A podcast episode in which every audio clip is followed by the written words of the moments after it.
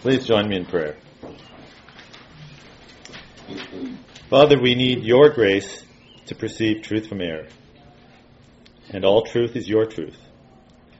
Would you be pleased to visit with us and cause this to be a fruitful time as we search some of the works of C.S. Lewis for truths which you have shown him for us? May your truth be perceived, loved, and obeyed. We pray these, for it seems to me that will be your will to do so. Amen. Amen. So you should all have a handout uh, with some song lyrics on one side and some other material on the other side. So if you turn away from the song lyrics, and we'll start on this other. I'm going to read it directly, but it's a little, it'll help you to have it in front of you. This is by R.C. Sproul. Premise A says no cat has eight tails. Premise B that one cat has one more tail than no cat. And the conclusion from that would be that one cat has nine tails. words are capable of more than one meaning in their usage. Such words are highly susceptible to the unconscious or unintentional commission of the fallacy of equivocation. Equivocation occurs when a word changes its meaning, usually subtly, in the course of an argument. This has been illustrated with uh, the classic cat of nine tails argument. We see this in this syllogism that the word cat subtly changes its meaning. In premise A, no cat signifies a negation about cats. It is a universal negative. In premise B, no cat is suddenly given a positive status. Premise B assumes already that cats have one tail per cat. If we had two boxes, with one box empty and the second box containing a single cat, we would expect to find one more cat in that box than in the empty box. If cats normally have one tail, we would expect one more cat's tail in one box than the other. The conclusion of this syllogism rests on the shift from negative to positive in the phrase no cat. The conclusion rests upon equivocation in the first premise. No cat is understood to mean a class of cats, positively, that actually possesses eight tails. So why did I place this material in such a prominent place to begin our talk on C.S. Lewis and the Great Divorce? Well, I want to talk for a bit about why I enjoy Lewis and what he has helped me with over the years. We will get to the Great Divorce in a bit. But first, I want to look at another example of equivocation, this one more important or critical. Who cares about the cat of nine tails? Its topic of how many tails cats have seems, well, pretty unimportant. The concept of equivocation, though, if it leads to confusion or wrong conclusions about matters of substance, I find to be important. In the cat of nine tails, the conclusion is so obviously wrong that we aren't convinced by it, even if we are not all that sure what error we made to get to that seemingly natural conclusion ridiculous as it is. In The Great Divorce, Lewis uncovers many examples of equivocation, which are much harder to spot and which have more serious consequences than being wrong about a cat's number of tails. I want to give another example from C.S. Lewis, although not yet from The Great Divorce. It comes from a book titled The Problem of Pain. Someone has called this, the problem of pain, the single most vexing question in the whole matter of religion. Does it make sense to believe in an all good, all powerful deity in the face of the world's terrifying suffering and violence? So we're going from looking at a most trivial example of equivocation to the opposite extreme. Let me read some of you what Lewis says. If God were good, he would wish to make his creatures perfectly happy. And if God were almighty, he would be able to do what he wished but the creatures are not happy. Therefore, God lacks either goodness or power or both. This is the problem of pain in its simplest form. The possibility of answering it depends on showing that the terms good and almighty and perhaps also the term happy are equivocal. For it must be admitted from the outset that if the popular meanings attached to these words are the best or the only possible meanings, then the argument is unanswerable. He goes on. By the goodness of God, we mean nowadays almost exclusively his loving kindness. Sorry, his lovingness. And in this we may, he, we may be right. And by love, in this context, most of us mean kindness. The, de- the desire to see others than the self happy. Not happy in this way or in that, but just happy. What would really satisfy us would be a God who said of anything we happen to like doing, what does it matter so long as they are contented?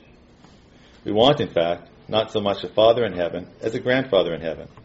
A senile benevolence who, they say, like to see young people enjoying themselves. And whose plan for the universe was simply that it might be truly said at the end of each day, a good time was had by all. Not many people, I admit, would formulate a theology in precisely those terms, but a conception not very different lurks at the back of many minds. I do not claim to be an exception. I should very much like to live in a universe which was governed on such lines. But since it is abundantly clear that I don't, and since I have reason to believe nevertheless that God is love, I conclude that my conception of love needs correction. Lewis states that from the various types of love known among creatures, we reach an inadequate but useful conception of God's love for man. He uses four analogies from the Bible to discuss some of the ways God loves us. The analogies are the potter and the clay. The second would be man and beast, as we are his people and the sheep of his pasture. Three, three he shows God's love to man as to be as father's lo- a father's love for his son. And the fourth, an analogy between God's love for man and man's love for a woman. I'll read a bit about what he says about the second of these. Another type of love is love is the love of a man for a beast, a relation constantly used in Scripture to symbolize the relation between God and man. We are his people and the sheep of his pasture. Its great merit lies in the fact that the association of man and dog is primarily for the man's sake.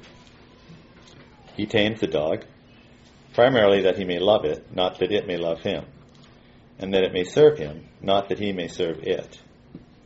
Yet, at the same time, the dog's interests are not sacrificed to the man's. The one end, that he may love it, cannot be fully attained unless it also, in its fashion, loves him, nor can it serve him unless he, in a different fashion, serves it. Now, just because the dog is by human standards one of the best of irrational creatures, and a proper object for a man to love, man interferes with the dog and makes it more lovable than it was in mere nature. In its state of nature, it has a smell and habits which frustrate man's love. He washes it, house trains it, teaches it not to steal, and is so unable to love it completely. To the puppy, the whole proceeding would seem, if it were a theologian, to, grasp, to cast grave doubts on the goodness of man. But the full grown and full trained dog, lar- larger, healthier, and longer lived than the wild dog, and admitted, as it were by grace, to a whole world of affections, loyalties, interests, and comforts entirely beyond its animal destiny, would have no such doubt. It will, be mo- it will be noted that the man takes all these pains with the dog and gives these all, all these pains to the dog only because it is an am- animal high in the scale. Because it's so nearly lovable that it is worthwhile to make it fully lovable. He does not house train the earwig or give baths to centipedes. Now, please pay attention here. Lewis goes on, we may wish, indeed, that we were of so little account to God that He left us alone to follow our natural impulses. That He would give over trying to train us into something so unlike our natural selves. But in, in wishing this, we are asking not for more love, but for less. Did you get that? you see what Lewis is just showing us? I'd never have seen that on my own. That in asking Him to allow me to settle for less than what is best for me, I am asking Him to love me less. I'm not asking Him to love me more. I hope you see what I'm excited about here. Do you understand? I'm prone, while asking that God, that God love me at times, to think or say to God, Leave me alone. I can handle this on my own. I know better. But in this, I'm not, not asking to be loved more, but less. This is for me an impressive exposure of equivocation. I don't see these things on my own. With Lewis, I see them often in the Great Divorce. Now, as we get to the Great Divorce, one caution from Lewis is found in the preface. He says, I beg readers to remember that this is a fantasy. It has, of course, or I intended it to have, a moral. But the trans-mortal conditions are solely an imaginative supposal. They are not even a guess or a speculation at what may actually await us. The last thing I wish to arouse, the last thing I wish is to arouse factual curiosity about the details of the afterworld. I'm not sure why, but in spite of reading that, I still found myself wondering if Lewis were suggesting a purgatory, or if hell might be as he describes the Grey Town. The Pacific Theater performed The Great Divorce a number of years ago. It was in the free program that they hand out that I found this note by Ron Reed, the artistic director. But that's the brilliance of this masterful reconsideration of Williams Blake, William Blake's Marriage of Heaven and Hell. As much as C.S. Lewis's voracious, utterly unique imagination plays with the question of what it might be like on the other side, that's still only a framing device, an entry point into what we humans look like on this side at our profoundest moments and at our most mundane. As in his masterful Screwtape letters, Lewis is unrelenting in his consideration of human narcissism, pettiness, arrogance, and quiet cruelty. cruelty. He traces the seeds of hell in the most minute of earthly choices, while finding room in heaven for the most monstrous of sinners. He writes about humans who choose gradually, perhaps unknowingly, to become monsters. So thanks, Ron, for the necessary reminder to not see this book as teaching us what, what the setting of hell or heaven might be like. So, how many have read The Great Divorce? So, a good half, I would say. For those who haven't read the book, I'll give a quick synopsis, synopsis that will take us to heaven in this book. Lewis is, himself is the narrator of, of the story. The story begins at a bus stop in a town called Greytown. It has always been twilight there. There are probably millions of inhabitants in the town. None of them get along with each other, so after bickering and fighting with their neighbors, they move to get away from each other. This happens again and again over the centuries, so that some of the inhabitants live light years away from where the bus stop is. Even as the characters in the story wait for the bus, they are arguing and bickering with one another. The bus will take them to heaven. As the bus arrives, most of the passengers have nasty complaints to make about the bus driver. Lewis states, as the narrator, I could see nothing in the countenance of the driver to justify all this, unless it was, unless it were that he had a look of authority and seemed intent on carrying out his job. I think some speculate that the dr- driver might represent Jesus. The bus doesn't roll, but it flies, and seems to have gone up for a long distance and taken hours to arrive at its destination. This will be seen from a different perspective later. This is the narrative as they arrive. Then suddenly we were at rest. Everyone had jumped up. Curses, taunts, blows. A filth of vituperation came to my ears as my fellow passengers struggled to get out. A moment later, and they had all succeeded. I was alone in the bus, and through the door, through the open door, there came to me, in the fresh stillness, the singing of a lark. I got out. The light and coolness that drenched me were like those of summer morning, early morning, a minute or two before the sunrise, only that there was a certain difference. I had the sense of being in a larger space, perhaps even a larger sort of space, than I'd ever known before as if the sky were further off and the extent of the green plain wider than they could have been on this little ball of earth. I had got out in some sense, which made the solar system itself seem an indoor affair. It gave me the feeling of freedom, but also of exposure, possibly of danger, which continued to accompany me through all that followed. It is the impossibility of communicating that feeling or even inducing you to remember it as I proceed, which makes me despair of conveying the real quality of what I saw and heard. At first, of course, my attention was caught by my fellow passengers who were still grouped about in the neighborhood of the omnibus, though beginning some of them to walk forward into the landscape with hesitating steps. I gasped when I saw them. Now that they were in the light, they were transparent, fully transparent when they stood between me and it, smudgy and imperfectly opaque when they stood in the shadow of some tree. They were, in fact, ghosts, man shaped stains on the brightness of the air. One could attend them or ignore them as, at will, as you do with dirt on a window pane. I noticed that the grass did not bend under their feet. Even the dewdrops were not disturbed. Then some readjustment of the mind or some focusing of my eyes took place, and I saw the whole phenomenon the other way around. The men were as, as they had always been, as all men I had known had been perhaps.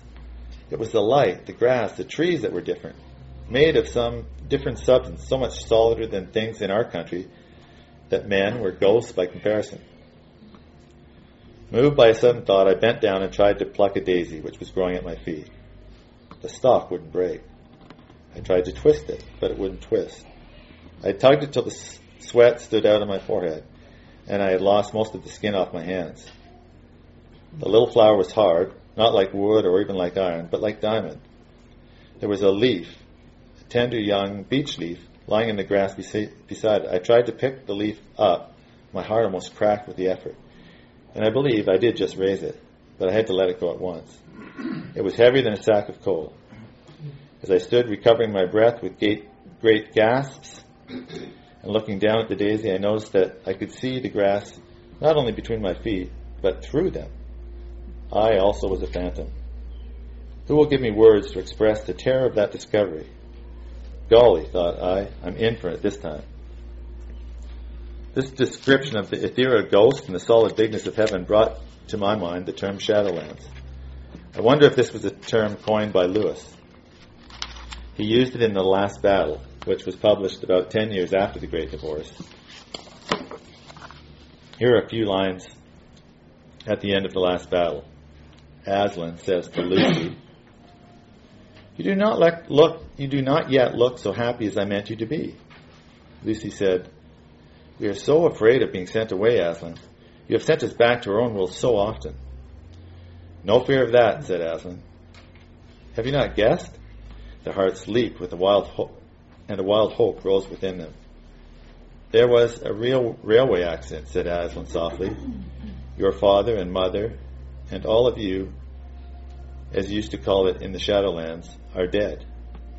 The term is over. The holidays have begun. The dream is ended.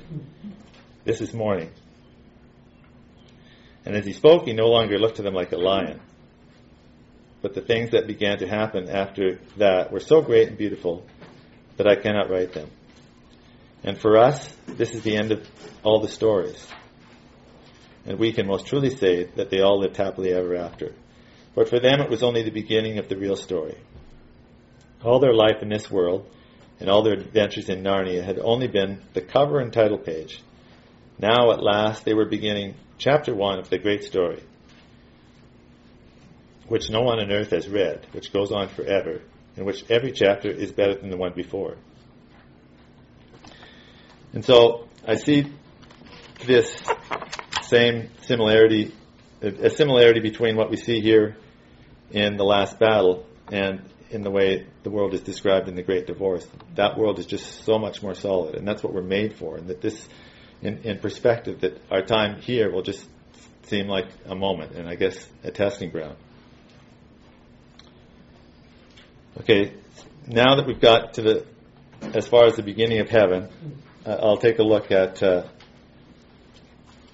one of the characters, and uh, and then we'll open it up for discussion. I think. So the cap the character that interested me most was found in chapter five, uh, one of the ghosts we met was, during his life on earth, an Episcopal minister and then a bishop. we first met him on the bus. we get hints at that time that he may not really be a believer. He had stated that all the nightmare fantasies of our ancestors are being swept away. All the ghosts have, all the ghosts have a bright spirit that has been sent to them for a particular reason. So that's in, so they've gone up to heaven.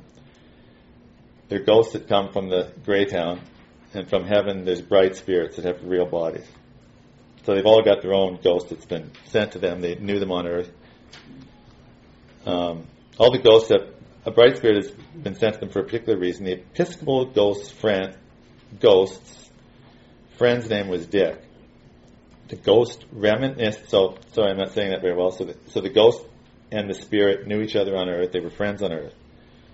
The ghost reminisces about some of the talks they'd had and suggests that the spirit will have broadened out his views, as he had become quite narrow-minded on Earth. The spirit is is accused of having believed in a literal heaven and hell. Despite the stark differences of the two locations, Greytown and heaven, the ghost refuses to see and believe in these. He says, Oh, in a spiritual sense, to be sure, I still believe in them in that way. I am still, my dear boy, looking for the kingdom, but nothing, nothing superstitious or mythological.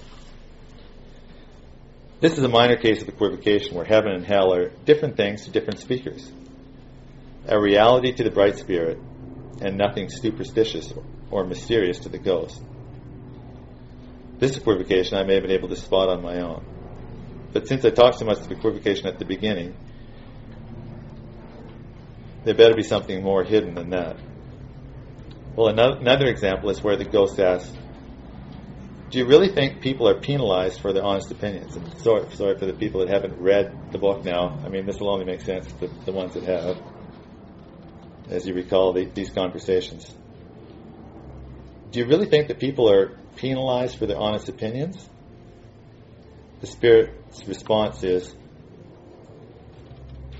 the beliefs are sincere in the sense that they do occur as psychological events in man's mind. If that's what you mean by sincerity, they are, they are sincere, and so were ours. But err, errors which are sincere in that sense are not innocent. They had both allowed themselves to drift, unresisting, unpraying, accepting every half conscious solicitation from our beliefs, and they reached a point at which they no longer believed the faith. So to me, that's wonderful. Lewis is pointing out a difference between um, how, how, does he say it here? Sorry. Uh, on, honest beliefs and sincere and, and sincere beliefs, and whether or not they're innocent. So we can have beliefs, according to Lewis. They'll be real beliefs for us, but it doesn't necessarily mean that we haven't done things wrong to bring those beliefs about. I also like the part where the ghost says that he might consider staying if certain conditions were met. Of course, I should require some assurances, he says. I should want a guarantee that you are taking me to a place where I shall find a wider sphere of usefulness and scope for the talents that God has given me and an atmosphere of free inquiry.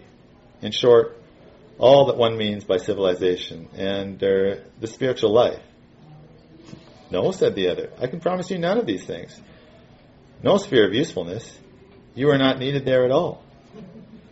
No scope for your talents, only forgiveness for having perverted them. No atmosphere of inquiry, for I will bring you to a land not of questions, but of answers, and you shall see the face of God. Ah, but we must all interpret those beautiful words in our own way. For me, there is no such thing as a final answer. The free wind of inquiry must always continue to blow through the mind, must it not? Prove all things. To travel hopefully is better than to arrive. Now again, Lewis provides a brilliant response to the character of the, by, through the Spirit. So re- regarding traveling hopefully is better than to arrive, the Spirit's response is, if that were true and known to be true, how could anyone travel hopefully? There would be nothing to hope for. But you must feel I'll, I'll continue to read here directly. Uh, but you must feel yourself that there is something stifling about the idea of finality. Stagnation, my dear boy. What is more soul destroying than stagnation? You think that hitherto, because hitherto you have experienced truth only with the abstract intellect. I will bring you where you can taste it like honey and be embraced by it as a, by a bridegroom. Your thirst shall be quenched.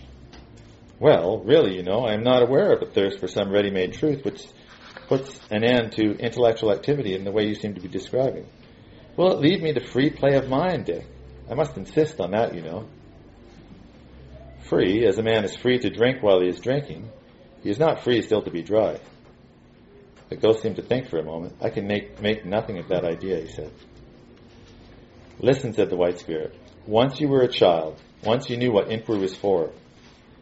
There was a time when you asked questions because you wanted answers and were glad when you found them. Become that child again, even now. Ah, but when I became a man, I put away childish things. There are a lot of things going on here. Free play of mind, what is that? You are free to have questions answered, but once they have been answered, you will no longer be free to have the same questions. What is the ghost looking for? It is just blather and babble. Again with the equivocation. I hope you're not sick of that word, but both the spirit and ghost are quoting scriptural principles here. The spirit exhort, exhorts the ghost to be like a child, but the ghost responds that he has put away childish things. They're both quoting scripture. Truly I say to you, unless you turn and become like children, you will never enter the kingdom of heaven. That's Matthew 18 and 3. And uh, John MacArthur says that this is how Jesus characterized conversion. Like the Beatitudes, it pictures faith as a simple, helpless, trusting dependence on those who have no resources of their own. Like children, they have no achievements and no accomplishments to offer or commend themselves with. So that's what coming to Jesus like a child might be like. Lewis has said this When I was 10, I read fairy tales in secret and would have been ashamed if I had been found doing so. Now that I'm 50, I read them openly. When I became a man, I put away childish things, including the fear of childishness and the, desi- and the desire to be very grown up. And 1 Corinthians 13:11 says, "When I was a child, I spoke like a child, I thought like a child, I reasoned like a child. When I became a man, I gave up childish ways." So after the ghost response of, "When I became a man, I put away childish things," the spirit res- responds, "You have gone far wrong. Thirst was made for water, inquiry for truth."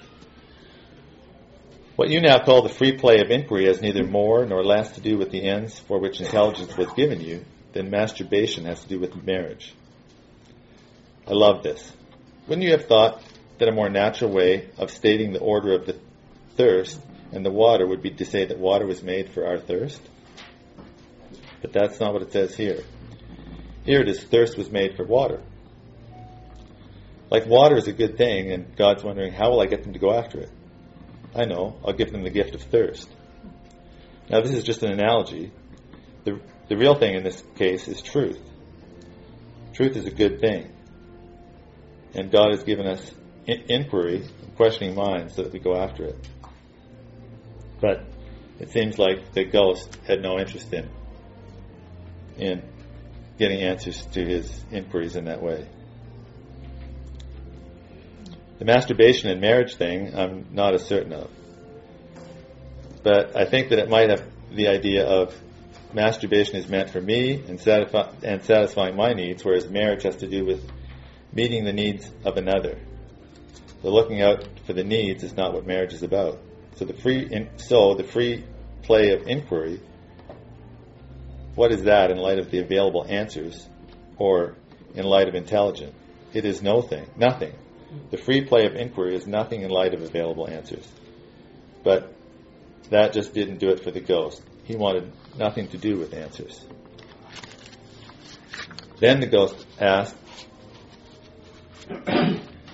sorry, then the spirit, so, then the ghost is asked by the spirit, can you still desire happiness? The ghost, I don't think, understands the question. I think it was in his letter to, I think Lewis wrote this in a letter to his brother.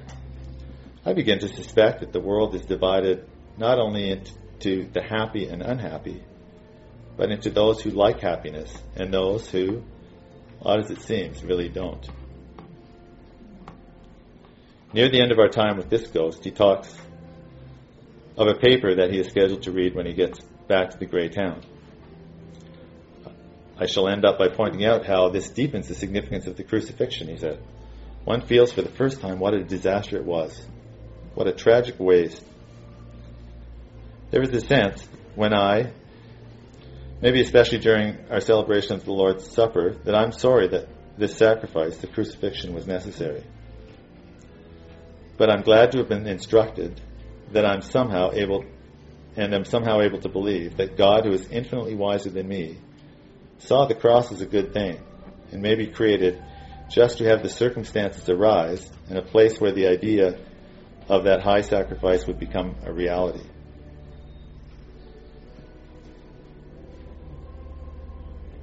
And you kind of have to, and you kind of have to have and, and give assent to that idea as good to be able to sing the words of this hymn.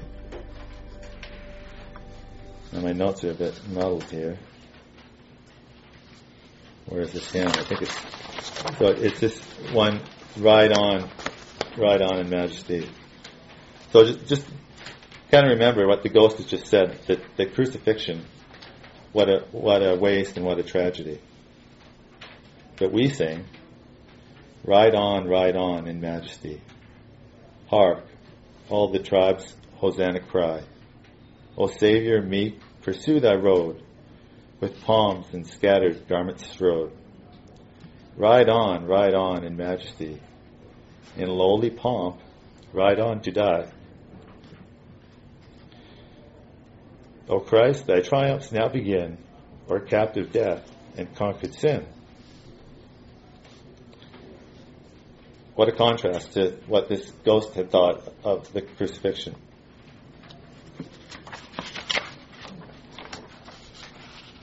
Okay, so that's that's the, the Episcopal ghost.